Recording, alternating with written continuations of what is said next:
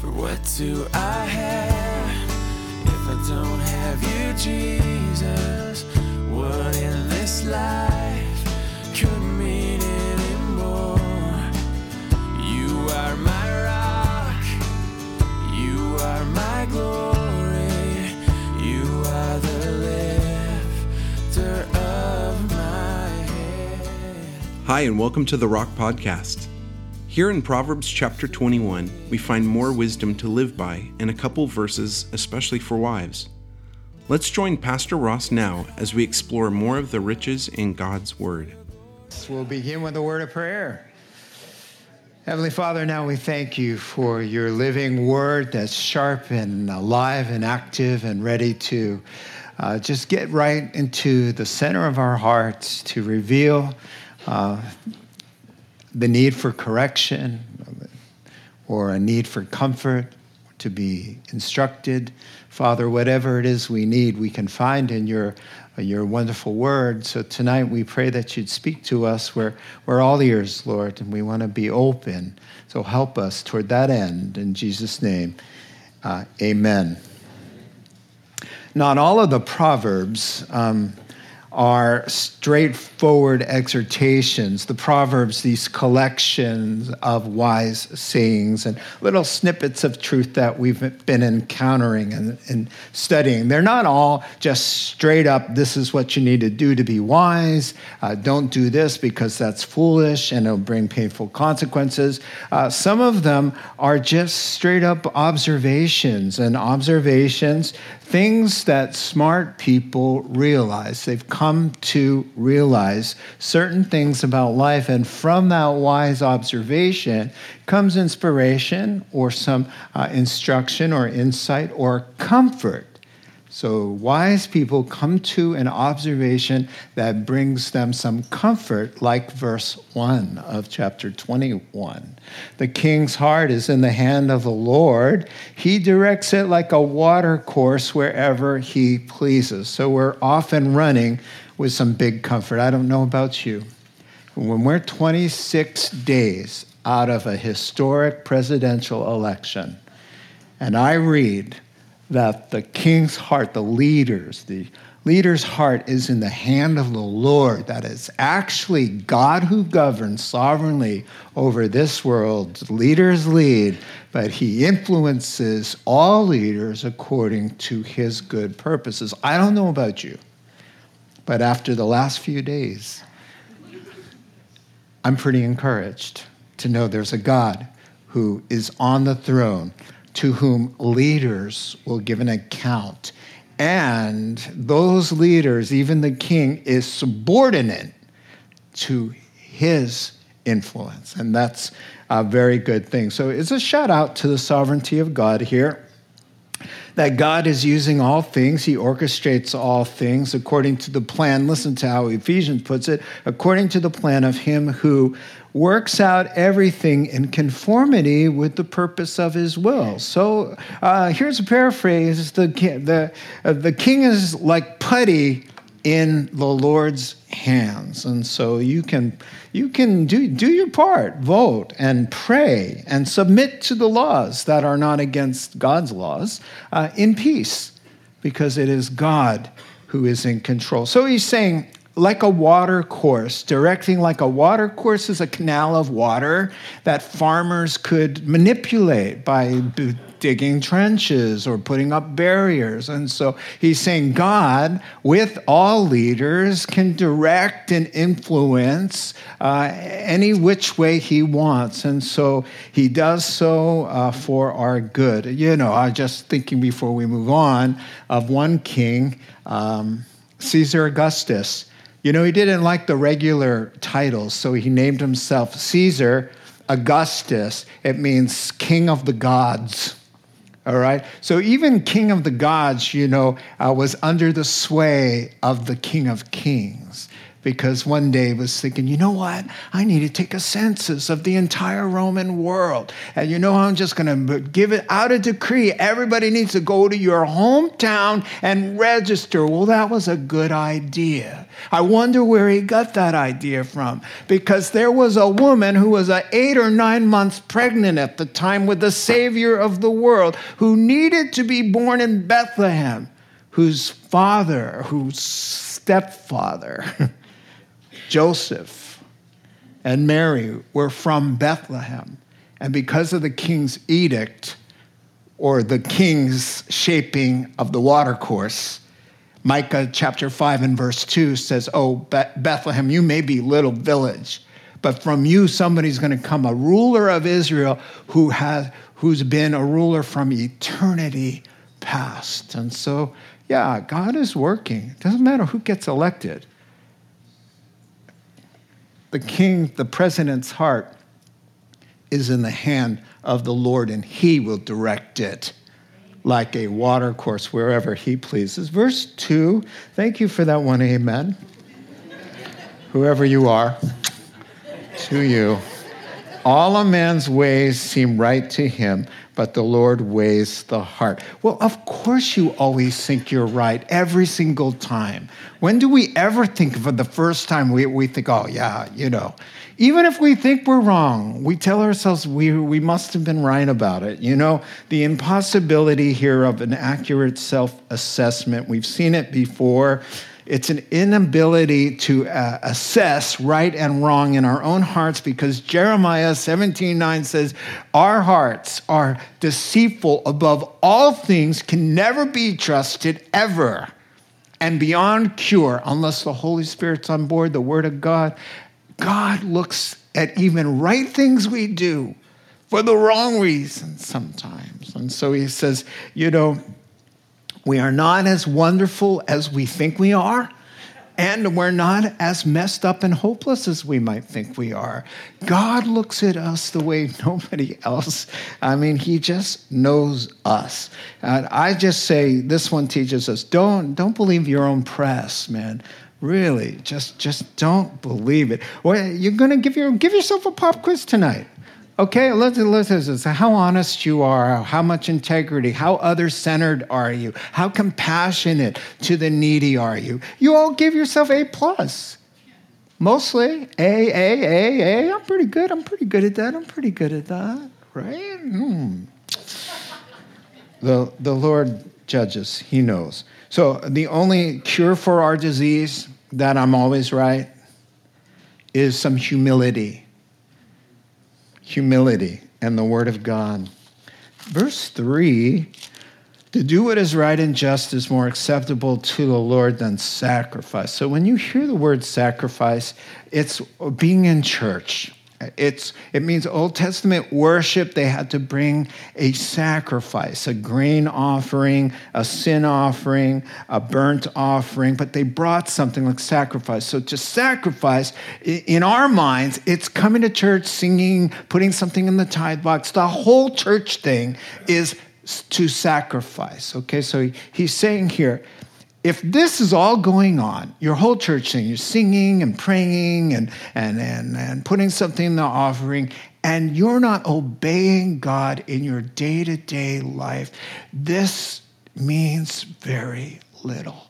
That's the meaning of it, is, is that God is not after uh, the outward religious uh, actions or activities.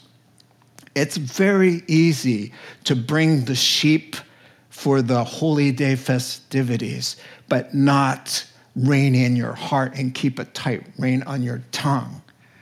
It's easy to write a check and put it in the offering. It's easy to serve in some position and think, there we go. And then on Tuesday afternoon, all hell breaks loose with some kind of self-centered temper tantrum and all of that stuff. So he's saying to obey is better than sacrifice, outward religious things when your heart's not in it. Verse three. For, let's try verse four. What do you think? I like haughty eyes and a proud heart, the lamp of the wicked are sin.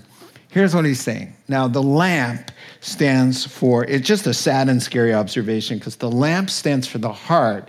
It stands for the engine of the life. It's what gives light to your eyes. And here's what he's saying.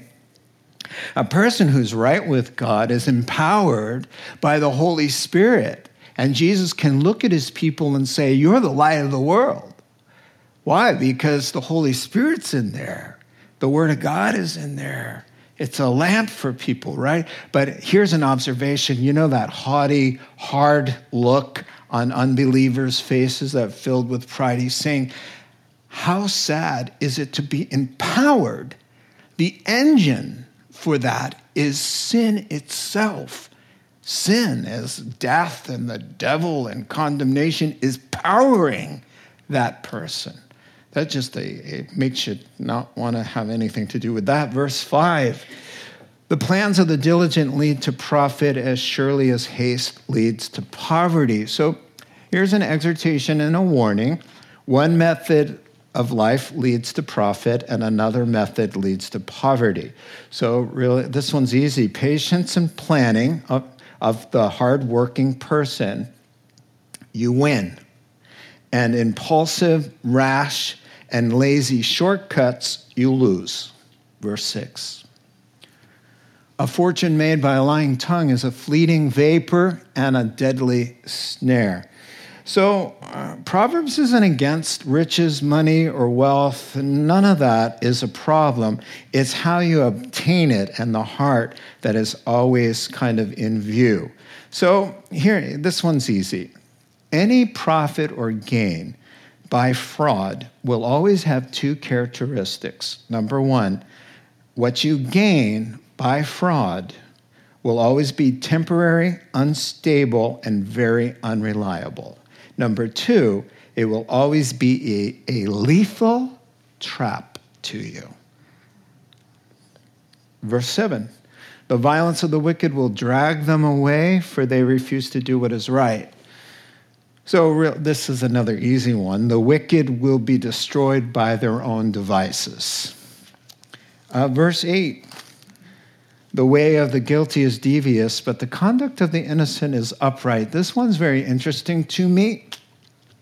It's the difference in outward behavior of a person who's guilty inside, knows that they're doing the wrong thing, and somebody who's innocent knows that they're they're right with God, how they both behave, how they go about their lives. So the wrongdoers who have a guilty conscience, uh, they live in a devious way because they have to. They always need to cover up, you know. Hey, can I look at your phone? Oh, uh, yeah, yeah, hold on a second. Uh, yeah, yeah, here, what do you want to look at? You know, there's that. You know what I'm saying? All right. Or, or, or, you know, somebody's going through your stuff or, or, or your boss says, hey, we're going to do a search on the computers today. Just random. Just going to pick a few. We'll start with yours. You, you know, so... You you can tell somebody's inner life by how they behave. Uh, and, and those who are innocent, they're upright. They're just like, well, they're just chill. They have an a, a innocent, clean conscience. They're just open and they're relaxed. And there's nothing like just being able to walk in the light like that. Verse nine. Better to live on a corner of the roof than share a house with a quarrelsome wife. Here we go again. Now, there are five such observations, uh, and one, which is worse, is coming up in this very chapter. Now, the, the power of the wife to make or break the home. She's got the power. Uh, she sets the thermostat, as I've said before. Uh, she, by her behavior, by the wife's behavior, um, she will create a little bit of heaven or a little bit of another place, which shall remain nameless, apparently. You have all got your thinking faces on again. All right, in the Middle East, they have flat roofs, and up there, Uh, if you were to live in a corner on one of the flat roofs, you would be isolated from all the fun. Uh, but if you needed to be up there, uh, you would be exposed to the Mediterranean sun and the wind and the snow. It snowed in Jerusalem occasionally, and the rain and all of that. So the Holy Spirit is saying, my son, be very careful how you marry, who you marry. Uh, better for you to eke out a three by three corner up there on the roof to be removed and alone and exposed to the elements and have peace than to endure the constant bickering of, uh, sorry, a henpecking wife. Now, the word quarrelsome means somebody whose life purpose or primary motivation is to take you to task on every little thing. Nothing is good enough. There's a constant complaining. So quarrelsome in the Hebrew means reminding, debating, arguing, disagreeing, correcting, scolding, directing. And so uh, men become work aholics. They develop a need to work extra hours in this kind of situation. Uh, they stay busy with in the basement with projects. Uh, they listen to music with the headphones uh, on. And uh, I was walking around Lake Merced once in San Francisco, and the kids were little. They were riding their bikes behind me. I was jogging. I still, to this day, I could tell you exactly where we were. I saw an elderly, older, elderly, an older couple who probably was my age now than I was then in my thirties, right? And they were walking, and uh, they were both very animated. Well, one, the wife was talking up a storm and moving her hands like this. He had headphones on, and as I passed him, I could hear the volume. I, I could hear the volume, and I just looked around like, is, is there going to be candid camera? Is this like a funny spoof or something? Uh, but this is the kind of thing that goes on that he's warning against. Now, the fall of mankind, um, Adam's wife stepped out, and apart from her husband, took control of things. And as a result, not only did all of creation come undone, but the Lord said to her, from now on, you and your daughters will have a struggle to be contrary to your husband, but your husband will lead you. So from that moment, all women, all wives will struggle in the position God has given her to help and to yield and to come under in a graceful, quiet, yielding spirit.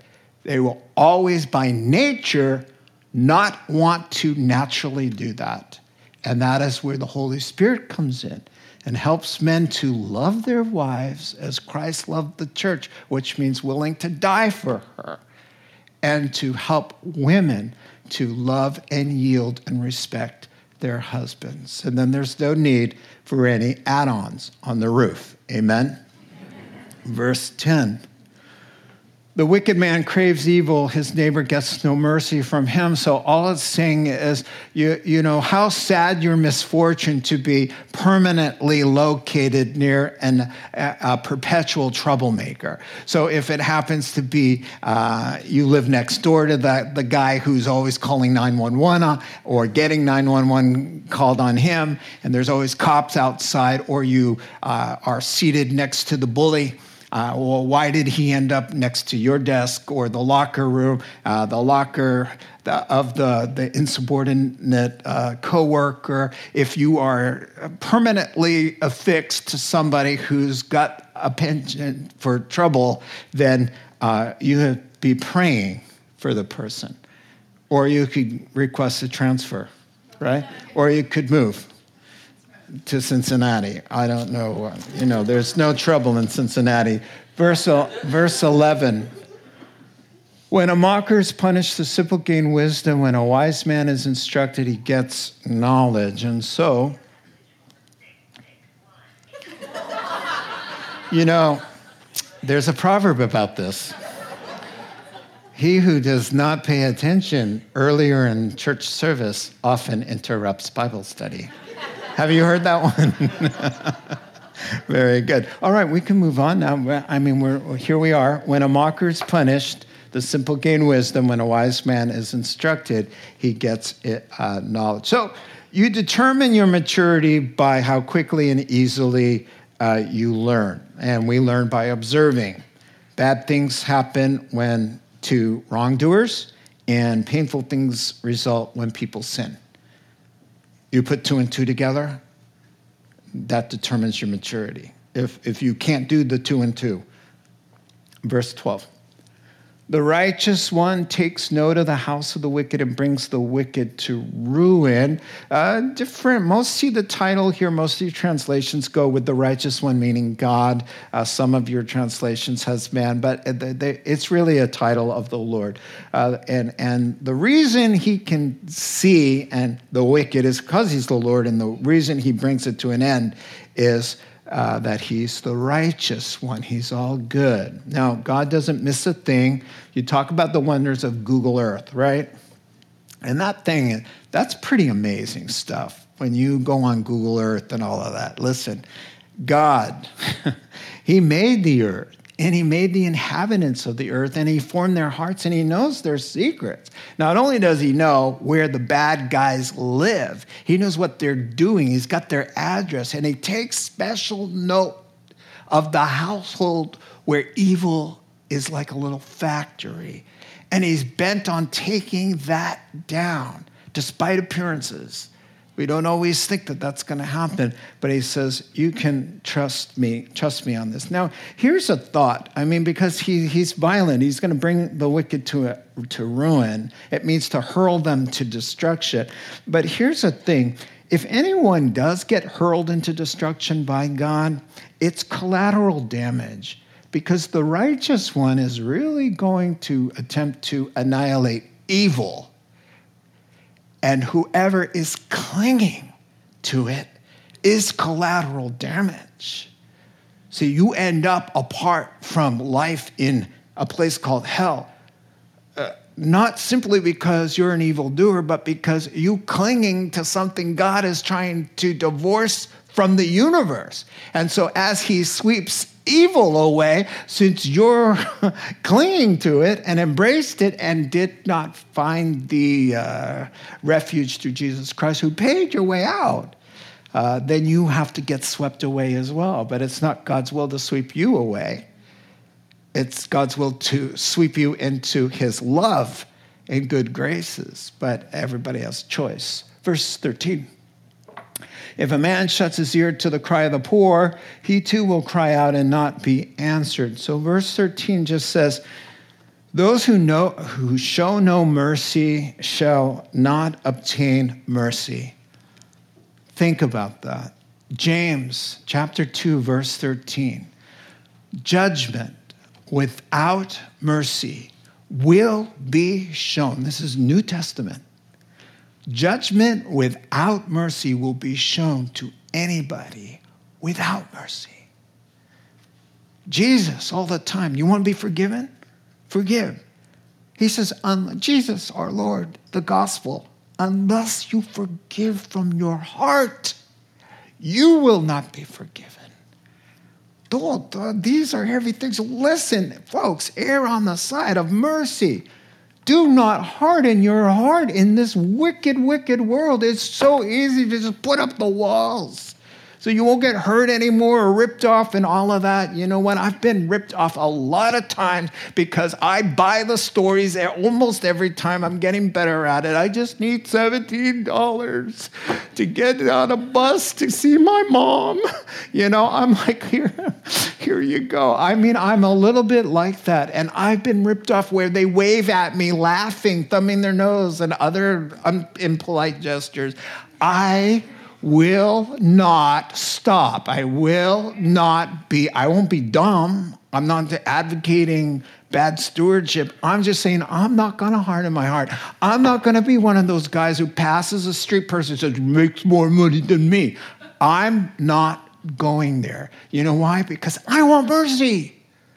I want mercy. And if I'm going to get mercy, I have to show mercy. And mercy means treating people not as they deserve. Well, they've got to earn it. They gotta earn it. Think what you're just saying. They gotta earn it. Mercy is not giving them what they really deserve. Mercy is letting the bad guy off the hook. Oh, I can't do that. You're a bad guy. Do you want to get let off the hook, yes or no? He's saying if you want to get let off the hook for all your shenanigans and you got them, you better soften your heart. Show a little humility and a little mercy, amen? fourteen, come on, we're almost halfway there. Gift given in secret soothes anger. This is a good one. And a reward in the Hebrew. So shout out to the King James. You, it should be reward there because bribe leads you to think evil. Uh, and a bribe concealed in the cloak pacifies great wrath. So verse fourteen, really, wise people know the value of disarming and calming angry and hostile people who uh, have potential to do great harm. Now, Jacob in Genesis thirty-two and thirty-three did this. He sent ahead gifts to his angry, hostile, crazy brother. All right? Gifts and gifts and more gifts. And by the time they met, that hardened Esau, who could have strangled his brother, fell on his neck, but not to choke him, to kiss him and hug him. The gifts help. The gifts help. Abigail, David was offended, and he was going to do in Naboth's, Nabal's entire household. Abigail, the wife, was smart and knew she was married to a fool. That's what his name means. And she went out with all these gifts to King David, and it softened him. Now, now, now listen, a wise man uses gifts in self-defense or to restore damaged or threatened relationships, said one writer. A wicked man uses them to overthrow justice and judgment uh, by laying uh, off a judge or uh, buying off a judge. All right, so do you get the point?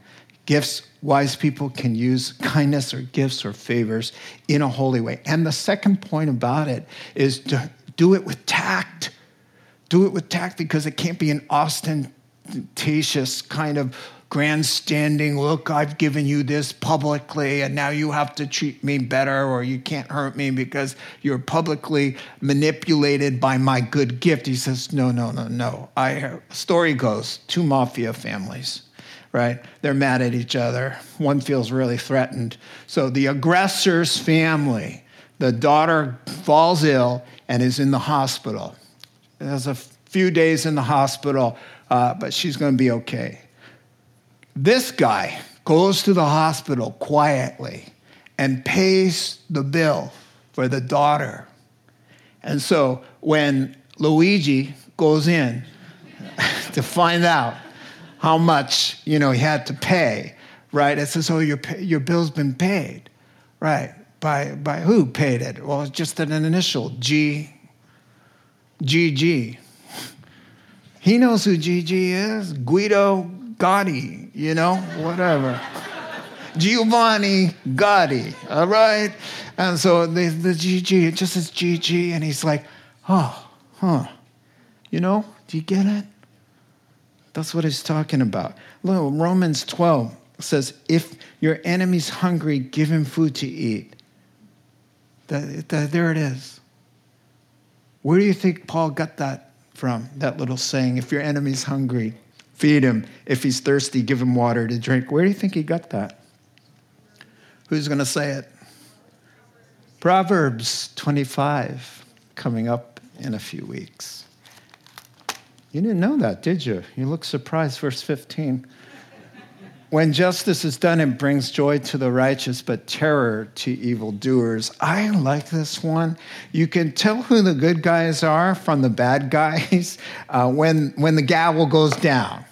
So if, if, if good and truth uh, and justice prevails, you're going to have uh, happy people. The happy people are the good people, and the sad people are the bad people. So, uh, you know, when the sirens are coming, and the crime is being committed, you know, there's two sets of people. The victims are very happy, and the perps are have some cause for anxiety. Now, when Jesus appears, when there's lightning in the sky and the Lord appears at the second coming, uh, some will marvel and be overcome with delight, while others will cower in dread. They called on the mountains. This is Revelation about the end times. They cry out to the mountains and the rocks. Would, would to God that the mountains fall on us, hide us from the face of him who sits on the throne. Two different reactions to the same event. Jesus' coming will be a wow, a yes to some, and a very fearful time Uh, for others. So, so the point is, get on the right side while you still can. Uh, verse sixteen, love this one. I, I've had this on my desk. A man who strays from the path of understanding comes to the rest in the company of the dead, comes to rest in the company of the dead. Why would I put it on my desk? You know what? Because all tremendous backsliding and disaster starts with just a little wandering. It's the devil's favorite strategy. He doesn't tell you to go from A to Z.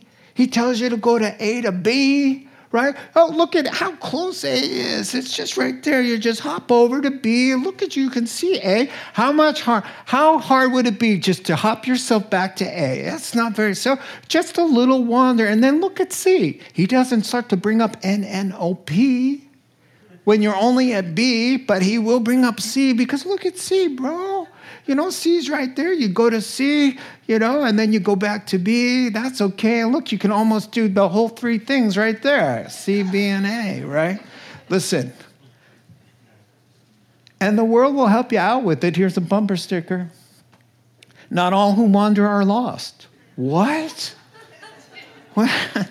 That's a big one over in Sebastopol. I see it all the time.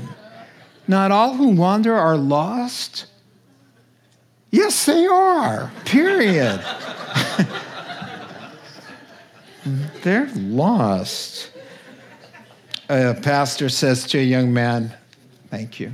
A pastor says to a young man, you're wandering, you're straying, I see it. The young man says, he says, listen, the pastor says, I know where this is headed. This is where it's headed. I see it. And the young man says, never in a million years would I ever do anything like that. Well, it was a quick million years. Boy, they go real, real quickly because that young man ended up resting in the company of the dead. And it started with just a little wandering. Next verse. He who loves pleasure will become poor. Whoever loves wine and oil will never be rich. Wine and oil back in ancient times were just extravagant luxuries that people uh, who had some money had. And um, here's, here's what he's saying. Watch out if you have expensive tastes but an average income.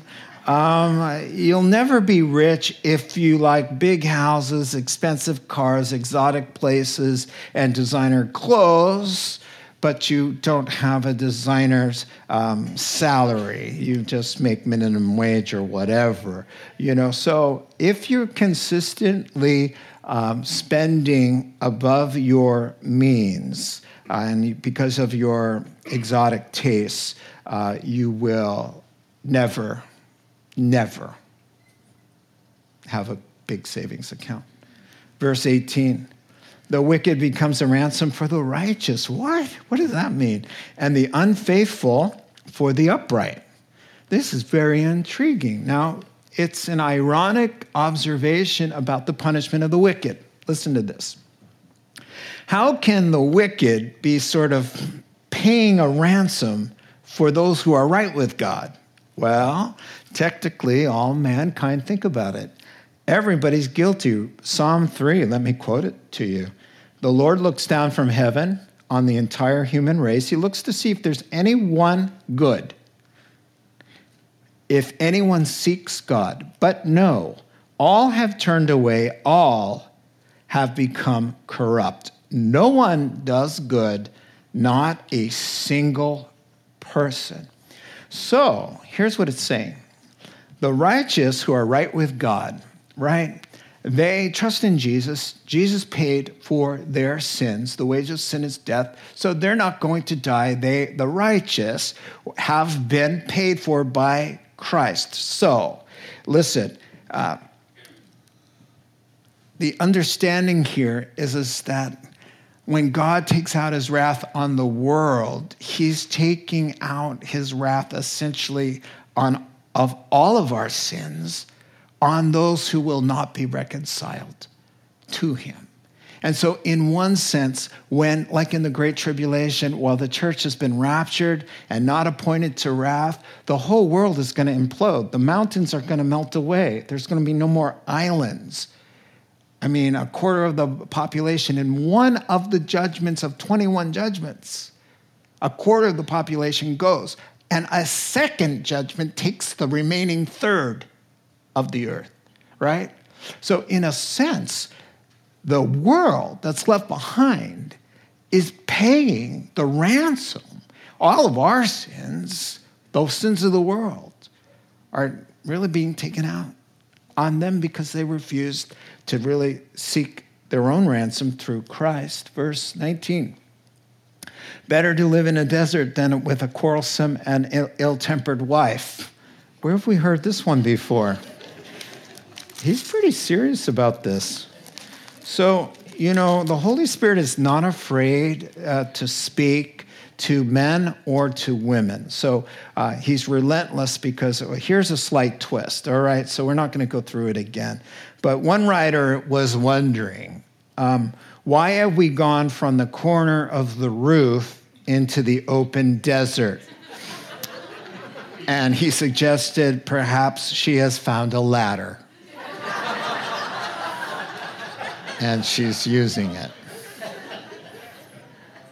Better with the tumbleweeds, better with the camping equipment, better with the side-winding snakes and the hoot owls than to be um, stuck there with a wife that you can never please. You know, listen, husbands, love your wives.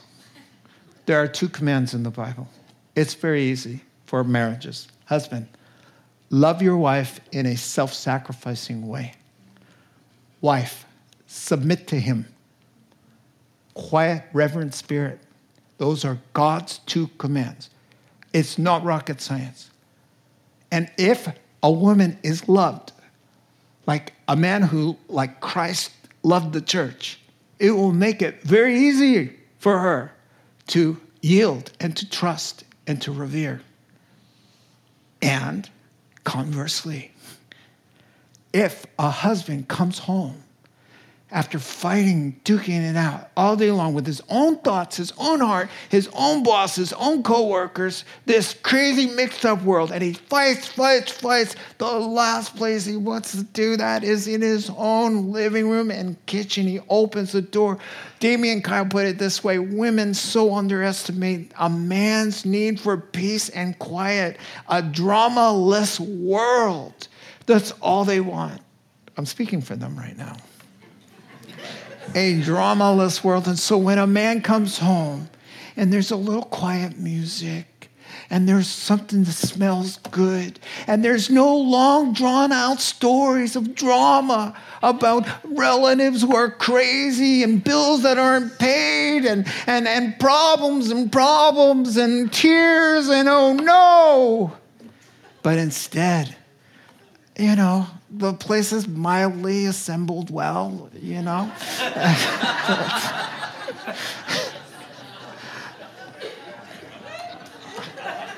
Something's not on fire.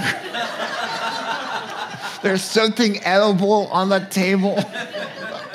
You will see this guy come to life. You will, you will turn him, ladies, you can turn him into the man you've always dreamed he could be. You can do it. You have the power. I'm done. Pre- I have no more energy to preach anything. Verse twenty. In the house of the wise, there's stores of choice food and oil, but a fool devours all he has. Listen, when you get paid on Wednesday, if you don't have anything on Friday, you're a fool. You just chew right through it. Fences, no thinking. Traditional wisdom. ten percent off the top to God. Just ten percent. Right from the top, not from the bottom, not from the leftover. Just the, it's there. You've got X amount of dollars. Take ten percent, give it to God. Done. Then have a zero balance budget. You could go to Dave Ramsey dot com and, and for free, you will get a budget that tells you where to put every dollar, even your fund money, right? And then use cash. Credit cards are a fool's paradise. No more credit cards, a budget, and ten percent in the savings account like little ants know how to do, right? ten percent off the top to God. Live within your means because you have a budget, and you have budgeted the fund money. But you use cash, no credit cards ever, unless you're disciplined. I know one couple, they are disciplined. They have automatic payments. They you, they do the points, but they, that's a zero balance every single month. I would recommend, like Dave Ramsey, no credit cards. Amen. And thank you, one that one lady. Thank you. Oh, wow. It's Connie Hawkins. She runs uh, the financial piece here, ministry. All right. And ten percent in savings, and then do whatever you want with the rest of it. Open up the windows on the freeway, throw it out. You know, if ten percent went to God, and you're living and you're paying all your bills with cash, right? And your fund money and all of that, and you're saving ten percent, you do whatever you want with the rest. Well, there's no rest because there wasn't the first three things, right? Okay, so moving on, verse twenty-one. He who pursues righteousness and love finds life, prosperity, and honor. So here's the meaning of this. Walk with God, and life will be good. Promise. Next one.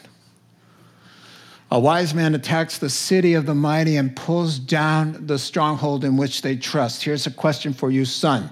He's saying, "Do you, would you rather be buff or wise?" The answer is wise. Because the credit for the victory will go to the tactician, the wise general, not the strength of the army, necessarily. It's how to use the army that you do have. Amen. Next verse, twenty-three. He who guards his mouth and his tongue keep himself from calamity. So this is the easy one too. Very valuable. People who use words with restraint are more likely to avoid trouble than those who do not. And all God's people said, uh, you needed to be way more enthusiastic about that. I'll try it again.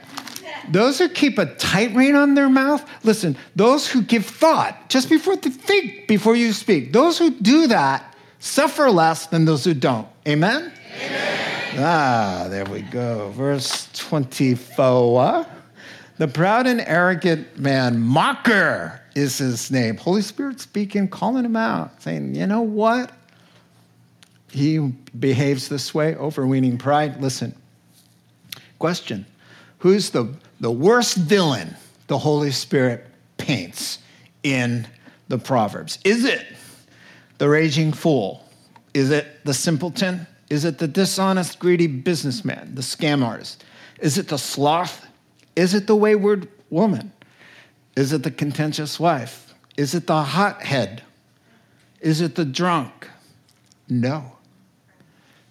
It's this dude, the mocker. Oh, he's the lowest of the low. He's a ten-star fool. Why? He's the only one on the list who can't change. Oh, oh barring a miracle of God, The mocker, the mocker's the one who's closed off. He's filled with pride. You can't tell me anything. He cannot be corrected. And if you can't be corrected, you're on a collision course with eternal loss. You think you know everything. Overweening pride, oh, I know that. And then scorner is his name, means he makes fun. He thinks the whole thing is stupid. You're stupid, God's stupid. Nobody's as smart as him.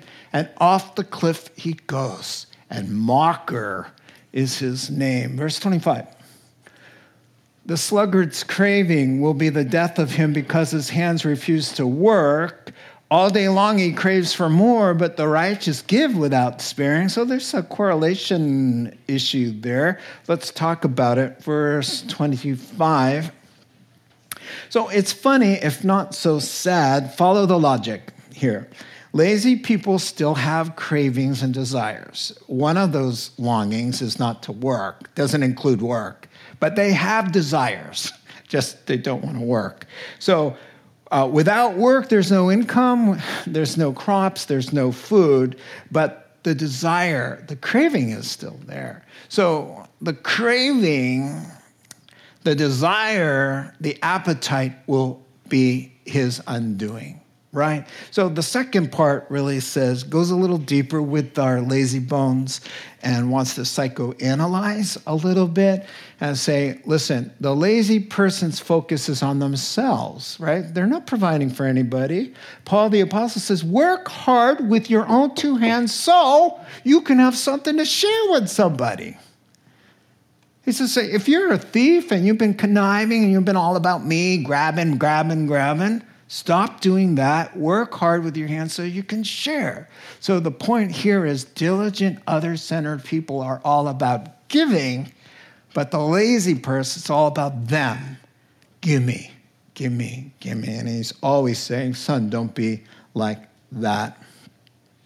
Verse twenty-seven, the sacrifice of the wicked is detestable. How much more so when brought with evil intent? So God hates empty religion, right? So we've already, sacrifice means the worship, worship, re, and in this case, worship without a relationship with God. So he hates that on two levels.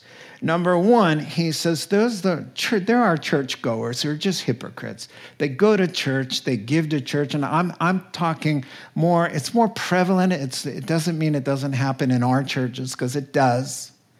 But in more higher church, you, you know, with stained glass and all of that, uh, there's a lot of church going, there's a lot of beads and praying and a lot of giving and the plate and a lot of holy stuff and water flying all over the place.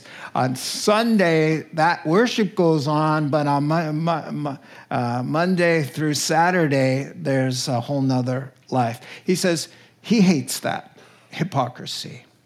But then he says what he hates even more is when it's intentionally done for personal profit or gain. So people will, will actually go to church to scam on people in the church, and that happens all the time. Um, from time to time, until it depresses me too much, I stop watching it. American Greed is the show, documentary on people who scam artists and all kinds of things, and twists and turns. It's, it's pretty well written, uh, but a little depressing. And some of them are, you just can't watch because it's just so sick. Uh, but uh A lot of times, it involves church.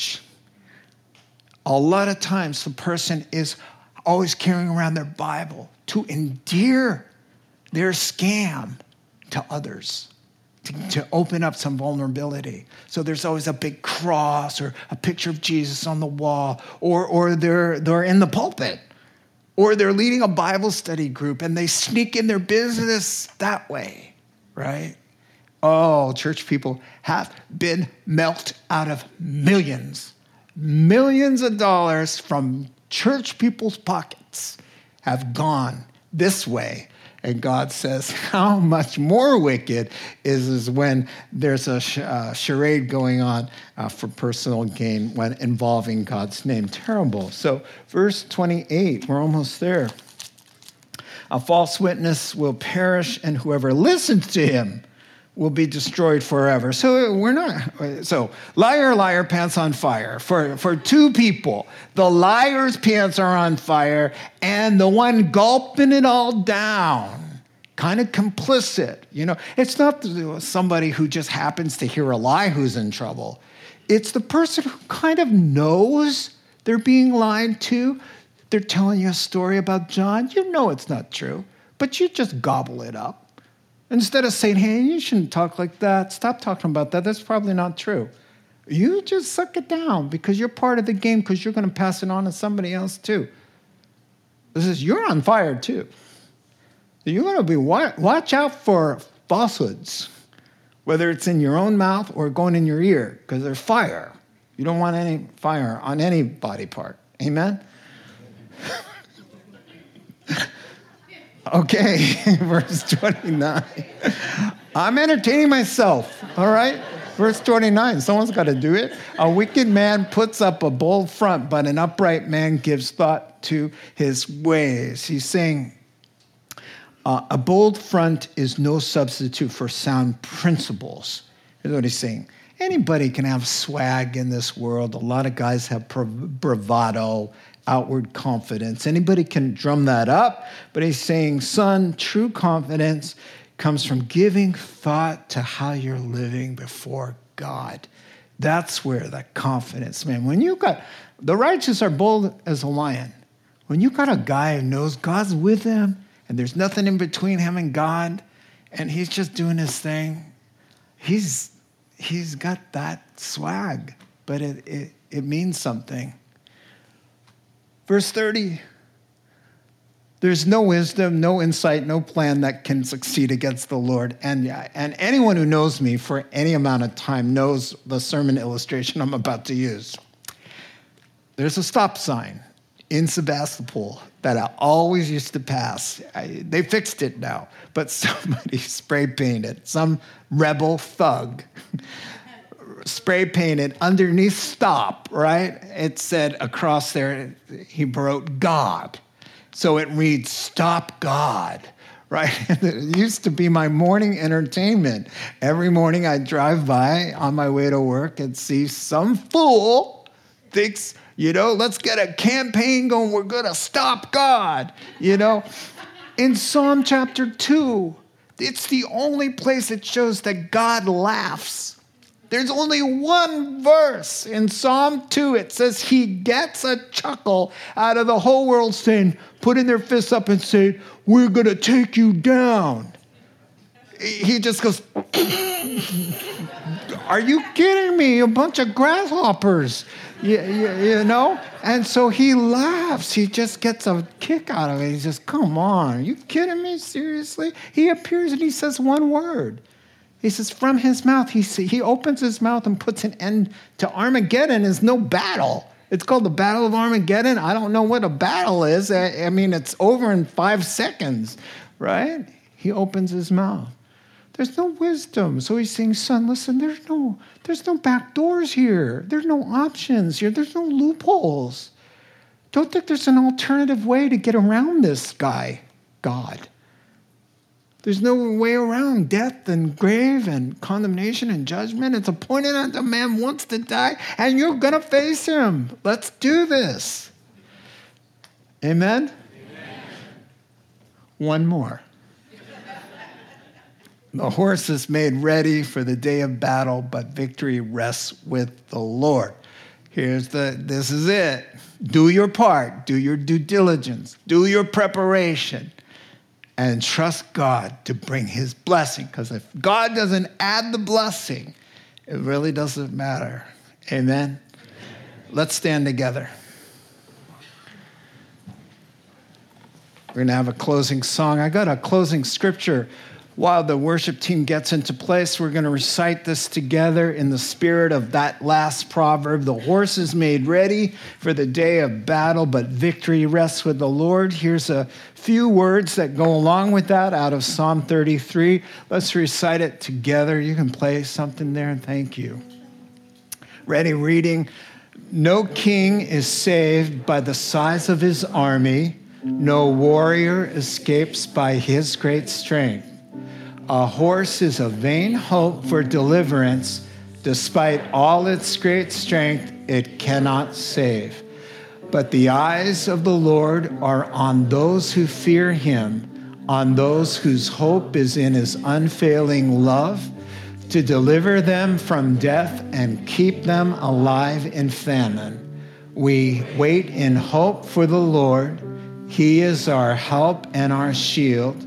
In him our hearts rejoice, for we trust in his holy name. Verse twenty-two says, "May your unfailing love be with us, Lord, even as we put our hope in you." Amen. Let's pray together. Heavenly Father, we just lay our hearts and our lives before you. We ask for your blessing and your victory, your strength to guard us in all of our ways. We thank you for being here with us. In Jesus' name, amen. Amen. You have been listening to The Rock Podcast. Our regular services are held on Wednesday nights at six thirty and Sunday mornings at eight thirty and ten thirty a.m. in Santa Rosa, California. If you would like to learn more, please visit our website at Calvary The Rock dot org.